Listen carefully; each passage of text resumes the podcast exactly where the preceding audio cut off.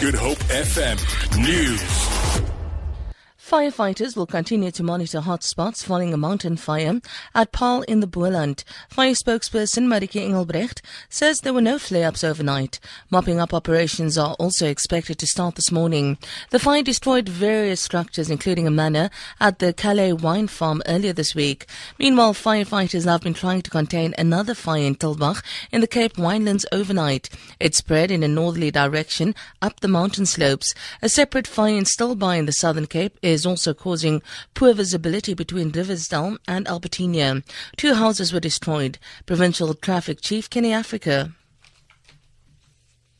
The road between Riversdale, um, and um, Albertinia, the N2, uh, there's uh, currently stop and go situation on that road due to the fire, uh, fires, and uh, the smoke that is currently obscuring visibility on, on the N2. But we've got traffic officers Parliament's ad hoc committee probing the SABC's troubled state of affairs resumes its sitting this morning to start deliberating and compiling a draft report. A working document containing more than 40 recommendations was circulated to members of the committee on Tuesday.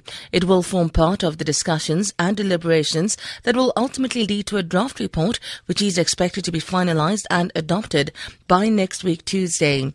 Ad hoc committee chairperson Vincent Smith explains how the deliberations will unfold over over the next two days?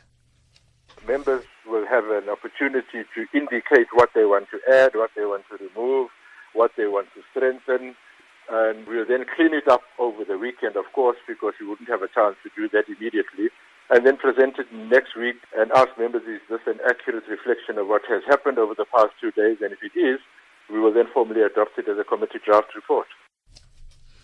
A deadline has passed for the Gambian President Yahya Jammeh to step down with no sign of any change in his position.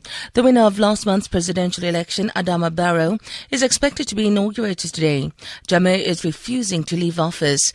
West African military forces, including those from Nigeria, are poised to move in to enforce the transfer of power.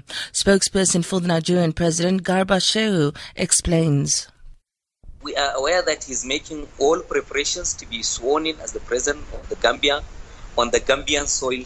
If he takes the office, he decides if he wants a foreign West African support. The former Beatles, Paul McCartney, has begun legal action against Sony Corporation in the United States to regain rights to songs by the band. The copyrights to songs, including Love Me Do and I Want to Hold Your Hand, were brought by the pop star Michael Jackson in 1985 before being sold to Sony when he died. A representative for McCartney said that the paperwork filed in a U.S. District Court in New York is meant to confirm his ownership of the songs, which are granted to him by U.S. copyright law. The lawsuit claims McCartney has been making several such legal filings since 2008.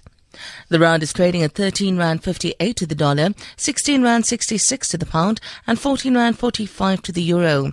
Gold is trading at $1,203 per fine ounce, and the price of Brent crude oil is at $54.38 a barrel.